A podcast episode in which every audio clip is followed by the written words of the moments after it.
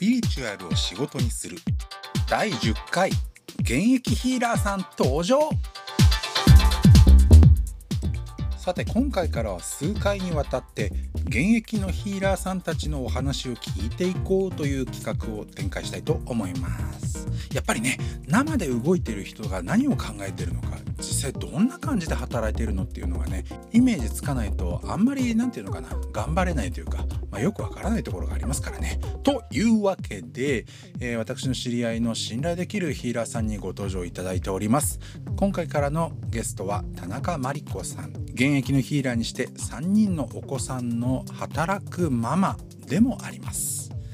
もともとはエリートビジネスマンだったという田中さん。さてなぜヒーラーに転身したんでしょうか？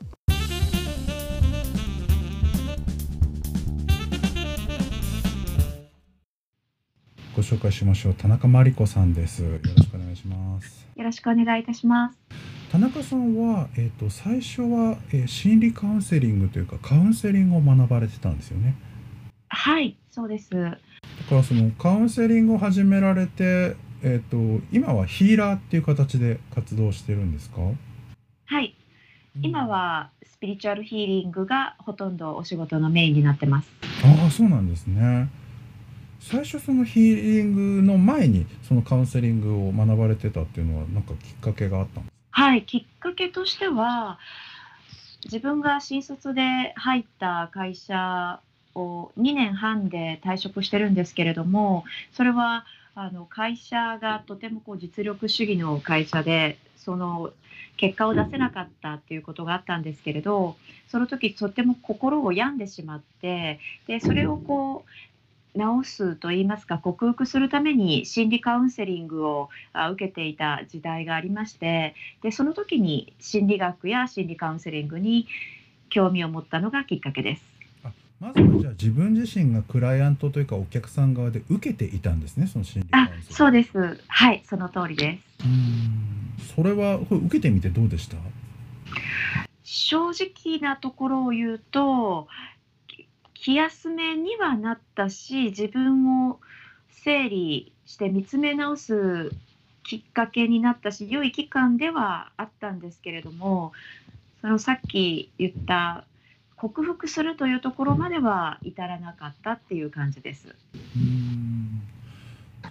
その後その後というかまあその並行してというか心理学に興味を持ったでカウンセリングを自分でやる方もまあ学ばれていったってことなんですかね。そうですね、えっと、実際自分が受けた心理カウンセリングにはそれほどこう効果を強く感じたということはなかったんですがただ心のメカニズムを、えー、理論として教わったり分析したりっていうことはとても面白かったですしそれは日常生活の中でも役に立ったので、えー、勉強したいと思って、えー、心理カウンセリングのスクールに通いました。うん、そのスクールに通うようになった時点では別にその分野でプロになろうとかっていうことを思っていたわけではなかったんですか？あ、正直なところを言うと、えー、なろうと思っていなかったわけではなくて、もっと言うと、あの、医学部に入り直して精神科医になろうかっていうこともこう考えたりもしたしていたんですね。ところが、自分がこうその時の年齢が20代の後半で、結婚願望がとても強かったせいもあって今から、えー、大学に入り直してっていうことをするともうえー、結婚して出産してっていうところがあの難しくなってしまうんじゃないかと思ったのでその道は諦めたという経緯があります。うんその中でじゃあ多少現実的と感じたということなんですかねその。そうですね。はいその通りです。で心理カウンセラーになりたくないわけではないというちょっと歯切れの悪い言い方になってしまうんですけれども、結局自分が心理カウンセラーとして最終的にデビューしなかったっていうところがあの最初から最後まで迷いとしてずっとあったんだと思います。それが最終的にヒーラーになることを決断したのは瞬時だったっていうところにつながってきます。うん。じゃああれなんですね。そのすごくその長い間関わっていた心理カウンセラーとしてはプロデビューをずっと迷っていた。はい。迷ってました。そうです、その通りです。そのまあ迷いはどういう原因だったんでしょう？一番大きいのは、その迷いの原因として心理カウンセリングという手法が会話を主体に進めていくものなので、どうしてもこうクライアント本人がこう気づいていくっていうところに時間がかかるのとで実際にそれを、え原因を特定してえー、それを日常生活で原因から解放して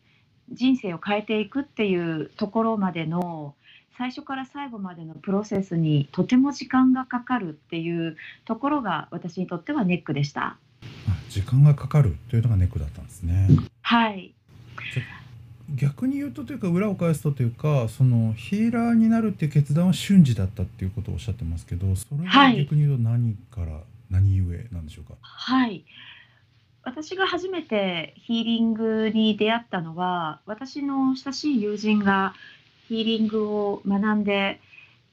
セッションを提供し始めたからなんですけれどもえほとんどこう興味がなかったにもかかわらず親しい友人がやってくれるものだったら受けてみたいという軽い動機で受けたんですけれどもそのセッションで自分自身のこう体感としてもうなんだこれはっていう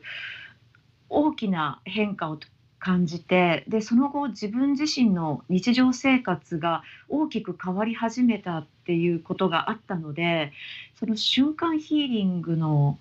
威力を目の当たりにしたことが大きいです。で受けた直後に自分も学びたいと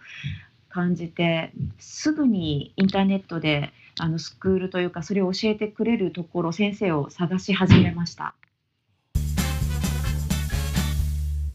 ということで田中真理子さんをゲストにお迎えしての第1回冒頭部分というんですかね。これからどんどん会話が発展していきますよ。次回からはさてどんな風にその効果を感じたヒーリングを学んでいったのかについて迫っていきたいと思います。では今日はこの辺でさみみでした。